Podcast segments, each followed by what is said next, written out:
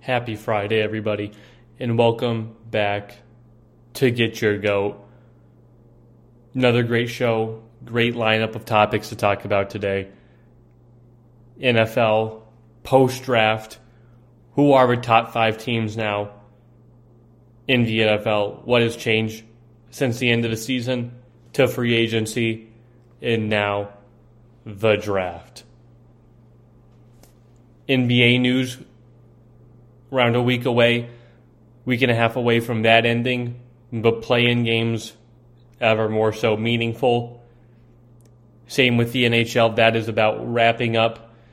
The regular season was actually supposed to end this Sunday, but with the COVID situation uh, surrounding quite a few teams, that has been extended into next week.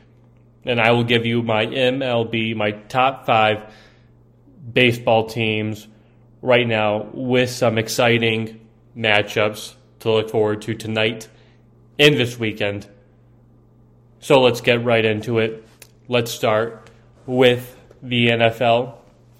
The news I just have to let you know, even though it did happen yesterday, it is something I have to touch on since I do have a Detroit Lions uh, sweatshirt stored away deep in my uh, closet because I probably won't be wearing it this coming year.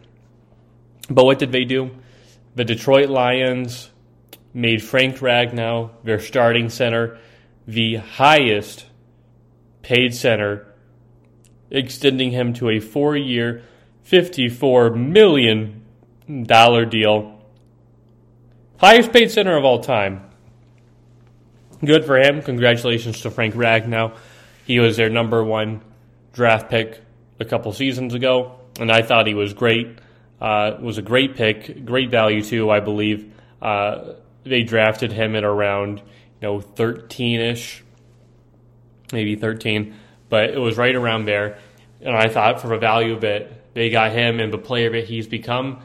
That was a home run pick. Looked great rookie year, second year of his past year. Uh, battled through some injuries with his neck. So I was surprised to see him get this big of a deal for a center, especially after the injury uh, concern. But but good for Frank Ragnow, making him the highest paid center. As I've said on my previous podcast, Detroit Lions have a good offensive line. If he returns healthy, good for him. They have Taylor Decker, Penei Sewell, Jonah Jackson. Uh, this is a good offensive line, no doubt about it. Uh, but it's just going to be allocating those resources because you'll is Taylor Decker going to be extended? You're going to have Penei Sewell on a hefty rookie contract, so you're going to have a lot of resources, a lot of money tied into the offensive line and you actually have a decent amount tied to your quarterback, Jared Goff. Uh, but for now, they just have to evaluate the offensive line. Because you're going to have a lot of this tied to the offensive line. You have your quarterback, you have no wide receivers. If you want to be a contender, you have to do that. You're going to have to evaluate D'Andre Swift. Is he the guy? There's been rumors that he could have a monster season uh, behind this great offensive line. I don't believe he's going to have a monster season because I don't think D'Andre Swift is that guy. I didn't like what I saw last year. Yes, the offensive line wasn't as good or it doesn't look as stout as this offensive line. But to me, D'Andre Swift is not the guy. To me, he doesn't look like a Derrick Henry. I wasn't a fan of him at Georgia either. I was on the Chubb bandwagon if it was a Georgia running back. But to me, you draft a Alabama running back or a Pac-12 uh, running back to me, not a Georgia running back. So I don't like. I didn't like the pickup last year, but we'll just see how it proves because they need a lot of defensive help. Uh, but that's enough on the Lions. Like, I don't like talking about them. Doesn't put me in a good mood. And then, what team do I think will make the next step now officially after the draft? Well, in the AFC, it's the Miami Dolphins. Had a great draft I see them making the playoffs uh, firmly next year. The addition of Jaylen Waddle will open up this offense so much more. Jaelan Phillips on the defensive edge, pressuring the quarterback, will only help this team uh, when they play Josh Allen twice a year, uh, Cam Newton or Mac Jones twice a year, Zach Wilson twice a year. Jaelan Phillips is a guy that's going to get in your face. Drafted another offensive lineman to help protect Tua. They have a great making of a good team, young team as well. I think they'll be able to fire on quite a few cylinders this coming season and get to the playoffs. And I do think the Dolphins can take that next step. Now, the NFC is a little tougher to read. To me, it's much tougher uh, than the AFC. But I like what the Cowboys did spending on defense, getting Micah Parsons, getting some cornerbacks, some safeties, you know, defense help, help linebackers as well as, like I said, Micah Parsons. So they did a lot on that team. Dak Prescott is coming back from injury. So it's a young, inexperienced defense. But can Dan Quinn, the mastermind of the Legion of Boom, when they were so good in 2013, 2014, around then, can he bring that same energy to this Cowboys team? I don't know. This Cowboys defense is t- terrible, terrible last year. I don't know if Dan Quinn can do it, especially from what I've seen and what his defense has done with the Falcons the past couple of years. Uh, they were nothing special at all. You could scoff at that defense uh, as well and that team. But we'll see. They're in an easier division. Uh, Alex Smith is no longer there the Washington football team, a team that needed a quarterback. Uh, Daniel Jones, will he make the next leap? Uh, we'll see. They didn't draft a wide receiver, uh, a high wide receiver like I thought they could have, a Jalen Model or DeVonta Smith. The Eagles plucked him. But then also you have the Bears and the Vikings, I think, also vying for a playoff spot, you have the loaded NFC West with the Seahawks looking to return to the playoffs. Uh, same with the Rams. But then you got two teams that were injured, riddled. The 49ers, can they make another step? Cardinals through their draft, what do they think? But I also think you have to keep on looking at the Bears and the Vikings. Bears, a team that made the playoffs last year and added Justin Fields in the draft to pair with David Montgomery and Allen Robinson. How will he do? Will he be the day one starter? Will he beat out Nick Foles and Andy Dalton?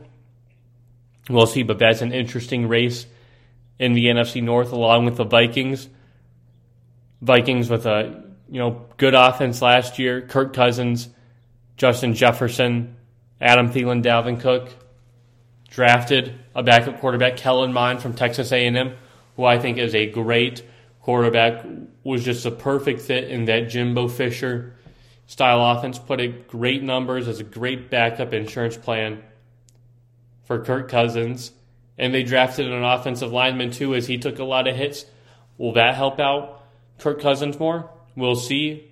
But if it doesn't help him out, because I don't think he's that great of a quarterback, I know for sure this will help out Dalvin Cook, open up the run game create some bigger holes for him to run through and go through. So that's good for the Vikings. Tough on the NFC North. Don't know what's going on with Aaron Rodgers at this point. Uh, so it's all interesting developments to me in the NFC. So now, post draft, who are my top five NFL teams? Well, I will tell you this numbers one through four were very easy. The fifth spot to me was the hardest one uh, to decide. I basically had to flip a coin. I was going between the Los Angeles Rams and the Green Bay Packers. I know the Rams draft didn't have much, or have a Rams draft, didn't affect their uh, chances, their score to me that much because they didn't have a first round pick, uh, which they basically spent it on Jalen Ramsey when they made the trade a couple years ago. That was their current draft pick and this one. And it was between the Green Bay Packers, and I had to choose the Green Bay Packers, contingent on the fact that Aaron Rodgers is still on that roster. So to me, he elevates the Packers a little bit over the Los Angeles Rams. Surprised they took cornerback Eric Stokes uh, in the first round. Drafted a Rodgers wide receiver in the third round. Waited till the third round, which was very surprising uh, to me. So through the draft, to me, they didn't add any huge playmakers. But if I have to look at this team compared to the other teams in the league with Aaron Rodgers, with how they looked last year. I don't see a major drop off. Yes, they lost Jamaal Williams in free agency, but you have DJ Dillon back there who looked good, especially against the Titans. And then you lost, lost Corey Linsley, starting center, who I think is a huge loss and one that's not talked about enough, losing your starting center who's an all pro. But you've got Aaron Rodgers, you got Aaron Jones, you got Davante Adams good left tackle, right tackle. Uh, your guards are just fine. Your defense is around the top 10, top 15 mark. Uh, so, really, this team has nothing to fear if Aaron Rodgers is on that team. If not, that's a different story. But I have to put Aaron Rodgers and the Green Bay Packers at number five. However, if Aaron Rodgers were to leave that team, depending on where he'd go, I might put that team there, or I'd slot the Rams there as well. What about number four? Well, number four is the Buffalo Bills. Uh, why?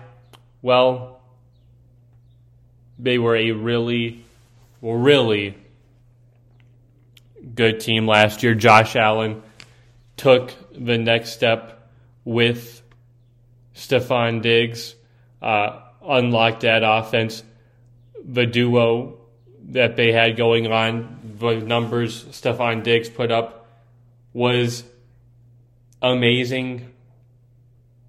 Really good, really surprised that Josh Allen took that step.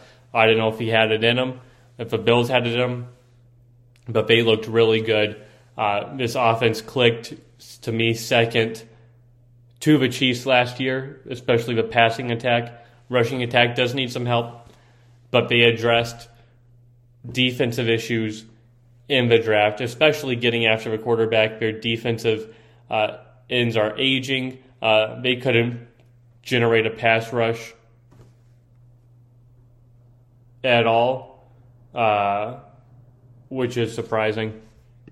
But the Bills addressed their defensive line in the first round, picked defensive end Greg Rousseau and then in the second round, picked another defensive end, uh, Boogie Basham. So there they go. Addressed a huge need on this team, uh, which to me is the most important in the AFC when you have to get pressure on Patrick Mahomes, Lamar Jackson, Baker Mayfield. Uh, that's how you win football games when you disrupt the quarterback's timing, their rhythm. You know, I've mentioned this so many times, especially post Super Bowl, with what the Bucs did to the Chiefs. So, especially since the Bills need to beat the Chiefs to represent the AFC in the most likely scenario, getting two defensive ends who can rush this pass, who can pass rush, especially if it is a four man pass rush. That will only help. I believe these two guys can do it. The second guy, uh, Boogie, does need a little uh, coaching up. He's not as raw talented as Rousseau is. But this defense got a major boost by drafting both those guys. And to me, that's why I had them in number four because they made moves needed for this team. Number three, the Cleveland Browns. And the Cleveland Browns, to me, are officially in the win now mode. Baker Mayfield, I believe, is entering the last year of his contract, the fifth year option picked up. So we're going to have to analyze him. Is he the guy? But they got everything else around him. They have one of the best offensive lines, if not the best offensive line. Wide receivers Odell Beckham Jr., OBJ coming back from injury, Jarvis Landry, Donovan Peoples Jones, tight end Austin Hooper, running back duo, the best in the league, Nick Chubb and Kareem Hunt. And then on defense, you kind of just had Myles Garrett, and you had Denzel Ward, who was a fringe cornerback number one if healthy, but they needed defensive help. So they addressed that in free agency, got Jadeveon Clowney to pair with Myles Garrett to really get after the pass rusher. So two elite pass rushers, got a slot cornerback in Troy Hill, got the safety in John Johnson. What else do they need?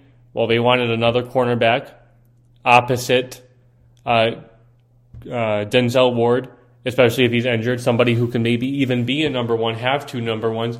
And they did that by getting Greg Newsome, terrific cornerback out of Northwestern, straight baller. And then in the second round, they got the anchor for this defense.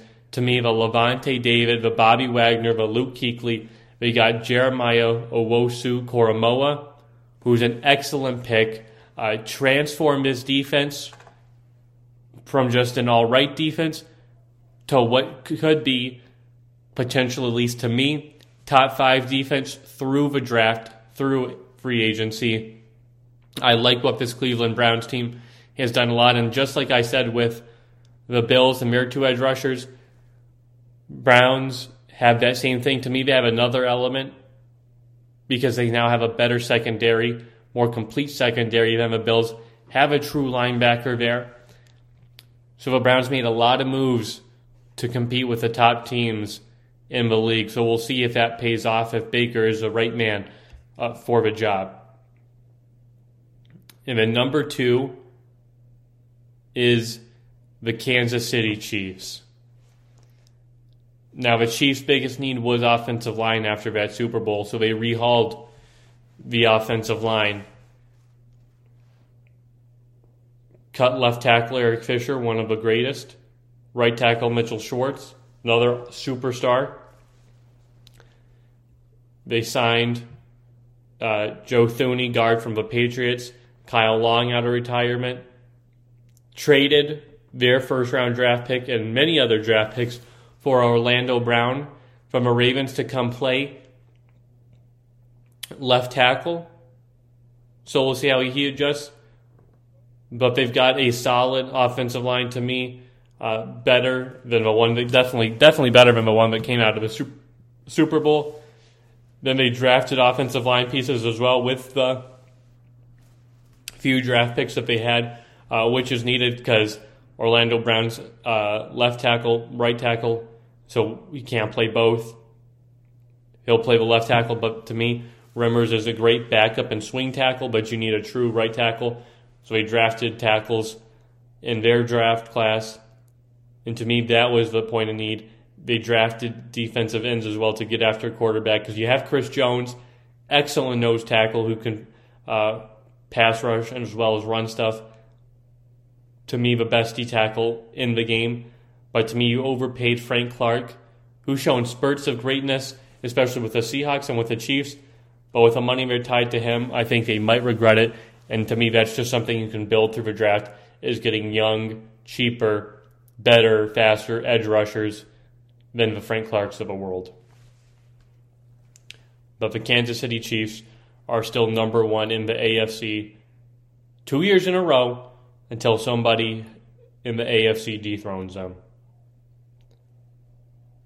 Then who's number one? Who's the best team in the league?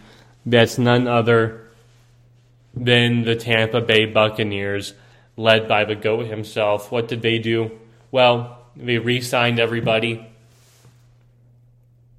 post Super Bowl. Everybody returned. Not only did everybody return, they added depth as well. free agency, they added Giovani Bernard, running back, who was a huge help as their running backs have a tough time catching the football out of the backfield. Both Ronald Jones and Leonard Fournette are a similar type of running back. And we could see Brady's frustration when he'd throw the ball out uh, to Leonard Fournette, Ronald Jones, and they drop it uh, continuously. So adding uh, kind of a true pass catching running back in Giovani Bernard will only help this team flow uh, when those downs are needed. And then in the draft, drafted depth uh, with edge rusher slash outside linebacker. Yes, he re-signed Shaq Barrett, but Jason Pierre-Paul's getting older. I believe he's around 33. Suh's getting older as well.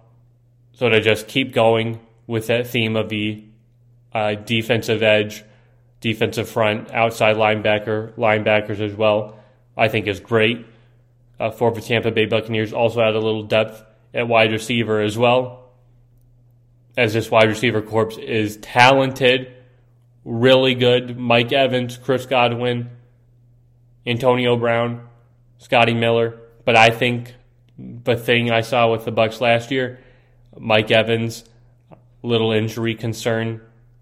Same with Chris Godwin staying on the field. Antonio problem, Antonio Brown, Antonio problem. Yeah, is a Antonio Brown's a whole new problem uh, as well. So just drafting insurance plans as well. Smart draft by the Bucs, and then also the big shock was taking Kyle Trask. Will he be Tom Brady's successor in Tampa Bay?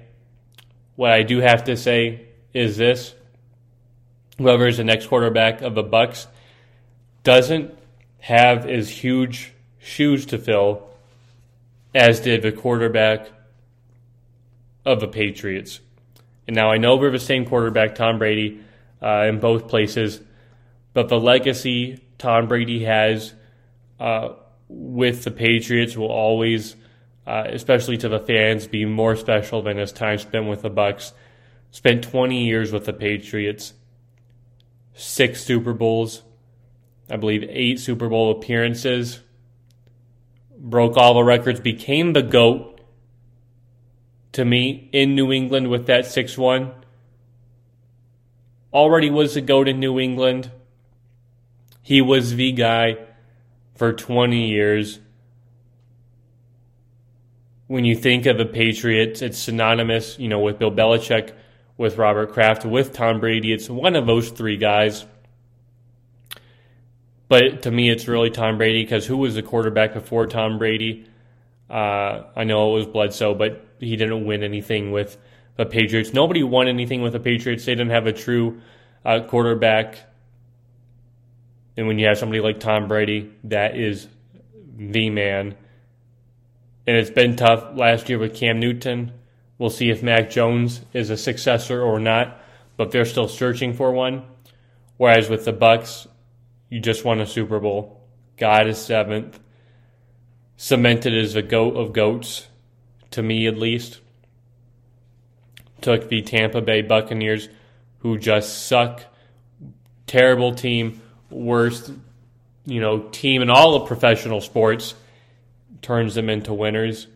Uh, so they've been starved for so long. So you know, just getting one championship is good for them. So even if he's only here one more year, two more years, if he's only there a total of three years in his career, uh, it'll be memorable, but not as memorable as his time uh, with the Patriots.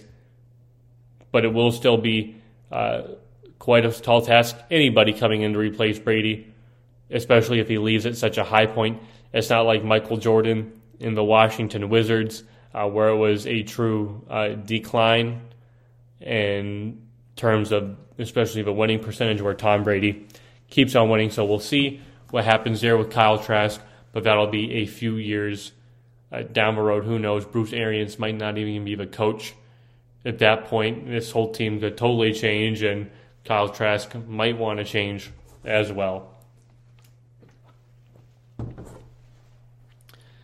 Now shifting to the NBA the Mavericks have handed the Nets their fourth straight loss. To me, Kevin Durant is a little cold, midst of a little shooting slump, something I'm not used to hearing, not used to seeing. Talking about Kevin Durant as a generational talent, second best player in the league. Some people think he's better than LeBron. All that talk is ludicrous to me, but the Nets are in fear of dropping the two seed, I believe, since they lost yesterday. They're off today. Milwaukee has a game in hand, so if Milwaukee wins tonight, beats the Rockets, which they should because the Rockets are the worst team in the league, then I believe Milwaukee jumps Brooklyn, and Milwaukee will have the inside track for a two seed, in which I've said they have an easier remaining schedule. Uh, the Nets still have to play the Nuggets in Denver. Well, Milwaukee has a very easy schedule, so they have the inside track for the two seed if they win tonight. Uh, huge, also because if you're a two seed, you play a pl- you uh, you play a winner of a play-in game. So if you're three right now, you know you're looking at a Boston, a Miami, a fixed series with one of them, and I don't know if you want that. Milwaukee, especially Brooklyn, not so much. Whereas if you're a two seed, you have a winner of a play-in, you know, which could be end up being a Charlotte Hornets or a Hawks, or you know, it still could be the Celtics or the Heat. But one of those teams could get upset and lose, and you have a two seed playing that. So yes, the seeding matters, but playing as a whole new level of dimension to this. But the Nets have to do some soul searching and some soul searching fast. Is losing four straight has hurt them. If they lose a fifth straight, that could really hurt their chances and the perception of that team as a whole. And last night as well, the Clippers crushed the shorthanded Lakers. LeBron out, Dennis Schroeder out, AD back, but he was ruled out the second half. Uh, back spasms, he had an awkward fall, and he had an awkward trip earlier in the game before that. So all that culminating, uh, he was out. But because of the Dallas win over the Brooklyn Nets, Los Angeles Lakers losing, Lakers are now the sixth spot, would play the Clippers. Not ideal at all. I want them to play uh, the Nuggets. So if the Nuggets beat the Nets, which I hope they do, then of course that changes and Denver has a tiebreaker over the Clippers. Lakers will play Denver, which I would like.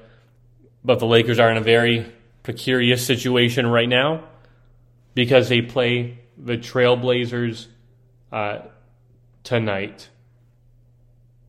And the Trailblazers and Lakers have the same exact record.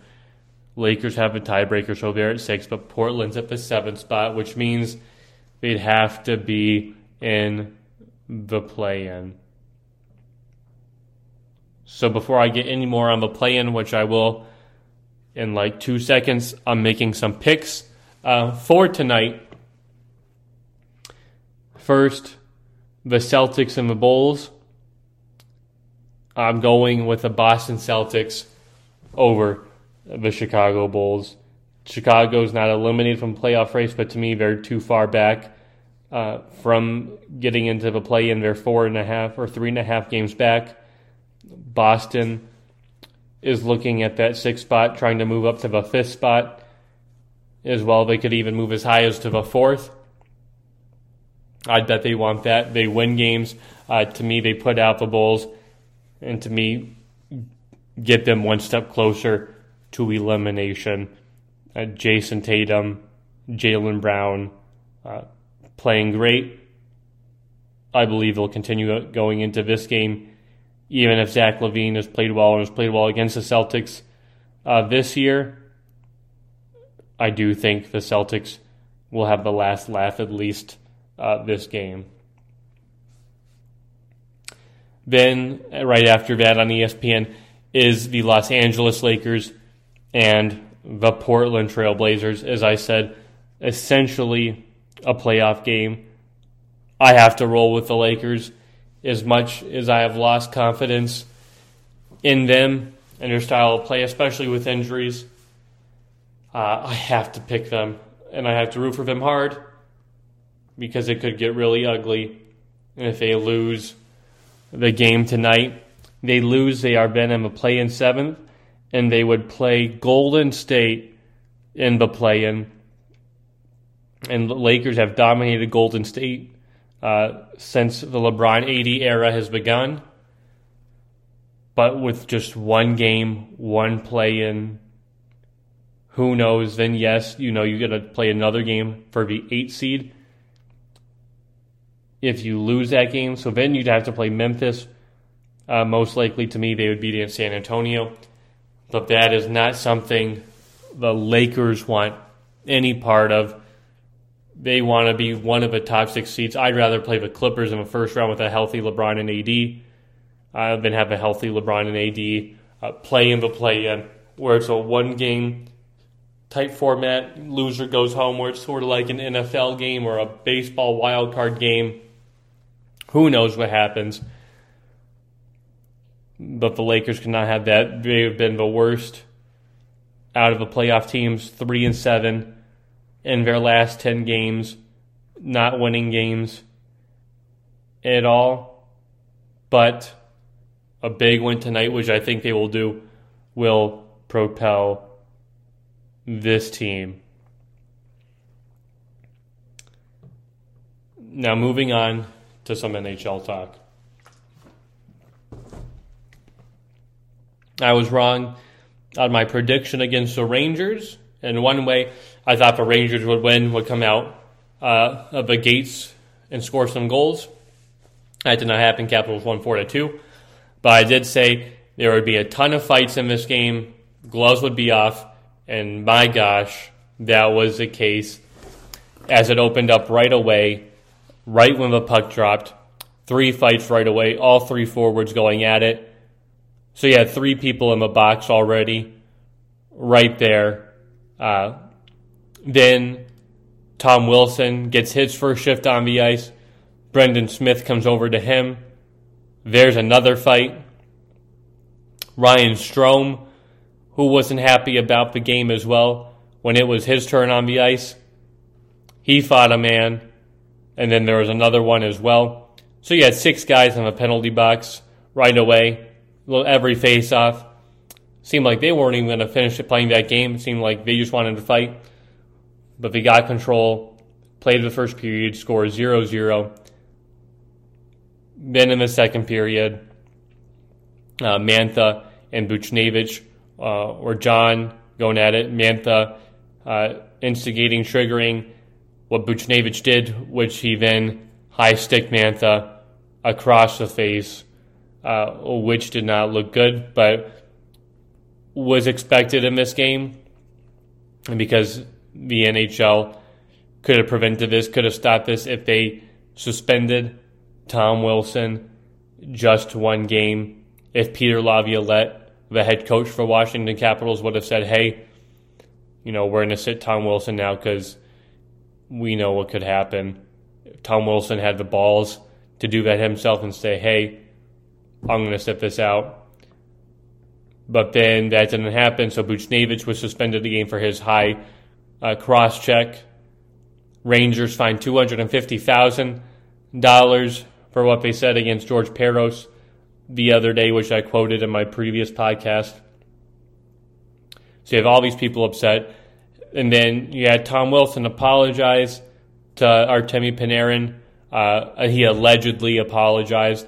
To me, it does seem half hearted because uh, he acted like he did nothing wrong. It was just a hockey scrum. Uh, he does that all the time. Uh, you know, the coach not really reprimanding him, just saying, hey, you know, you know, you might have a little target on your back, but either plays, you know, you're used to playing, keep on playing big and physical like that. Uh, to me, the Washington Capitals are just the biggest joke of a franchise ever. I wish they never won the Stanley Cup in 2018 because uh, that was not deserving at all. I don't care about Alex Ovechkin winning a cup. Yes, he's a tremendous goal scorer, but other than that, uh, he doesn't play a great 200 foot game. He doesn't battle, win faceoffs, not on the penalty kill. He stays on the left side of the ice and shoots one timers all night. So he's no spat special to me. Uh, this team isn't special to me.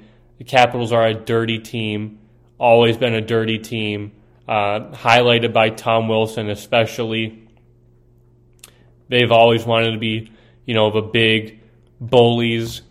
Well, my team, the Pittsburgh Penguins, have wanted to just be the faster, speedier team, just score goals, get business done, uh, whereas the Capitals want to slow the game down and try to beat you up and punish you uh, physically. Uh, that only worked because they dealt with a very inexperienced uh, Golden Knights team in the 2018 uh, finals.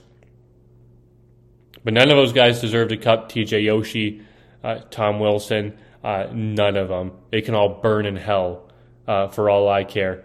I don't like the Capitals one bit. I will say that 10 times out of 10 times, I don't care. I don't like any of the players, don't like the organization, don't like how the NHL handled it as well, and then the recurring actions for the Rangers.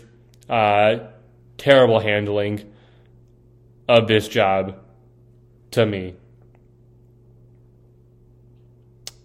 Enough on that. In a more positive light, Jeff Carter had an amazing game for my Pittsburgh Penguins last night. Four goals against the Buffalo Sabres. Yes, they're the Sabres. Yes, they're playing with like their fifth uh, goalie, but Jeff Carter was tremendous yesterday. Sidney Crosby getting back on the score sheet is nice to see as well. Uh, led in four goals. That could have been highlighted by a little Jarry injury because now Tristan Jarry is confirmed to not be playing in the season finale tomorrow night. So we'll see how that goes with Casey DeSmith out and Jarry out as well. They're still fighting for that first spot in the East. They hold it right now, but Washington is two games in hand, so they need to lose one more, and Penguins need to win tomorrow. So tomorrow is still a huge game for the Pittsburgh Penguins. Uh, you win it, you at least control and did what you needed to do. You're not relying on anybody else, especially with Boston. Uh, they're closing in as well, so that game tomorrow is huge for the Pittsburgh Penguins. Rangers, of course, look flat. Uh, all their star players are out. Islanders, a surprising loss against the Devils. Uh, to me, they are certainly have been tailing off, especially after the Anders Lee trade our vet Anders Lee injury. They've kept at bay since then, but now uh, it's really starting to show. So to me, that's why Pittsburgh really needs that first seed is to play a team like the Islanders. Don't really want to play the Bruins at all. Then I will be picking two games tonight. First, the St. Louis Blues going against the Vegas Golden Knights. This was a tough game for me to pick because does does the Blues win and just clinch a playoff spot, get it over with? Golden Knights four points ahead in the first place race. Do they keep uh, pulling in steam? Do they kind of clinch it out right here? You know what do they do? I think Vegas is going to win tonight. I'm a little nervous, little trepided about this one. Wanted to go with the Blues. Wouldn't be surprised if the Blues pulled one off and won, uh, but I'm rolling uh, with the Vegas Golden Knights if Fleury is back in there, coming off his 400th and 90th win. Congratulations, the great Marc Andre Fleury. And then the Arizona Coyotes and the San Jose Sharks. I am picking the San Jose Sharks because every time I pick the Coyotes, it seems like they lose. they've really tailed off when they could have made the playoffs and done better. Yes, San Jose's out, eliminated, but you know why not win for Heritage Month, Heritage Night, uh, whatever cool show that the Sharks were putting on tonight. Now moving to the MLB, great first baseman up for debate if he is the greatest first baseman or not. Albert Pujols was designated for assignment yesterday, which means he was put on waivers, uh, which means he was cut uh, from a team. Who knows what will happen now with him? I think this helps the uh, Angels as his contract is officially over with him after this year. They will not owe him any more money, but it's good for Albert Pujols if he wants to try to get add one more ring to his resume or not. We'll see if it happens if a team is willing to sign a 41 year old designated hitter.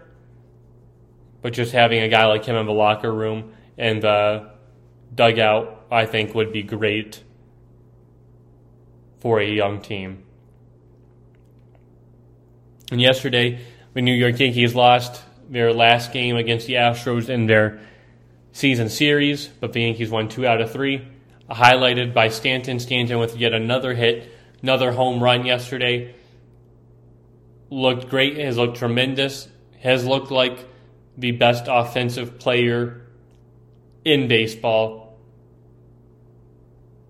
So that's great to see. Uh, I'm happy to see that. Gleyber Torres with the hustle play of the year yesterday, scoring from first base on an infield single uh, beat the shift, out hustled, outran the catcher uh, to get to home. So good for Gleyber Torres on a great, great play. But, anyways, it's still a bummer when the Yankees lose to the Astros, uh, especially when Chad Green lets Altuve jack up a home run to take the lead.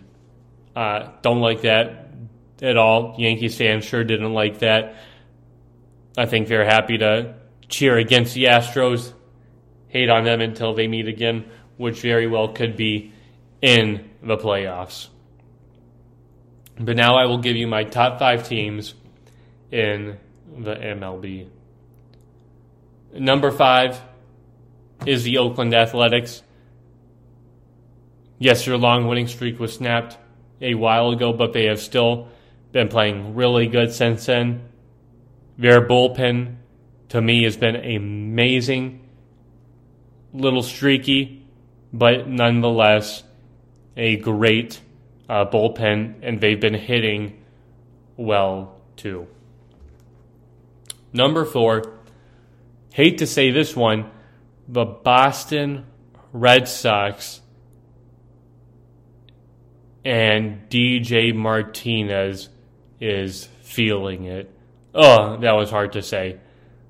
But yes, DJ Martinez has more home runs in the first month of the season than he did all last year. He's had 10 homers this year. Last year only had seven. He's hitting 358. Uh, he has been amazing for the Boston Red Sox uh, so far this year, back to his MVP uh, calibers uh, season, great seasons. Uh, looks like DJ Martinez is back after an off year last year. Number three, the San Francisco Giants, highlighted by great pitching. Johnny Cueto, the company, even DeSclafani will be pitching tonight for the Giants. Uh, everybody's given them really solid innings, and that's good for any baseball team especially the San Francisco Giants, who nobody thought would be as good as they are right now. Number two, the Los Angeles Dodgers. Why? Well, even amongst all their injuries that they've been dealing with, they are still, to me, the most balanced offensively and defensively, putting up a ton of runs, not allowing a ton of runs to me that's just as important as a great starting pitcher or a great bullpen is if you're just that balanced of a team that will pay off dividends. Even if you haven't unloaded a bullpen yet or have gone through all these scenarios, they're showing that they can hit, they can defend. That's what makes the Dodgers so good. But number one is a team I enjoy watching the San Diego Padres. Yes, they have heated up a little bit. Their offense remains a little stagnant, could use some help, but to me, they have the best pitching in baseball. Hands down, not allowing a lot of runs at all. Blake Snell, Yu Darvish, the bullpen, it's all looked good. Everybody's looked really good on this Padres pitching team. Kudos to the pitching staff because coming into the year, it's like, can the bullpen hold up? Can they get enough innings from other guys? How's Darvish going to look uh, this year? How's Snell going to look in a new place? Their offense will be good, but the tables have turned. I think if the offense can match this pitching, uh, Padres have a shot in winning this division. So those are my top five teams in baseball the Oakland A's, the Boston Red Sox, the San Francisco Giants, the Los Angeles Dodgers, and the San Diego Padres. But tonight there will be a great MLB matchup the Padres and the Giants on ESPN Plus. Blake Snell versus DeSclafani or DeSclafani. This is going to be a great, great matchup. I'm teetering on the fence as uh, Anthony has been a little better than Blake this year. I got to roll with the Padres at the Giants Park, Petco Park. This will be a great game, battle for first place in the NL West. Great matchup. Then you also have the Yankees Nationals. No big headliners for that game today, but tomorrow you've got former Cy Young winners Max Scherzer and Corey Kluber going at it. Max Scherzer to me has been better this season, but Kluber's last two starts have been reminiscent of his Cy Young days with the changeup, with the curve, the fastball, all the tools in the box going out well. That's going to be a great game. Is Stanton going to keep this hitting streak up?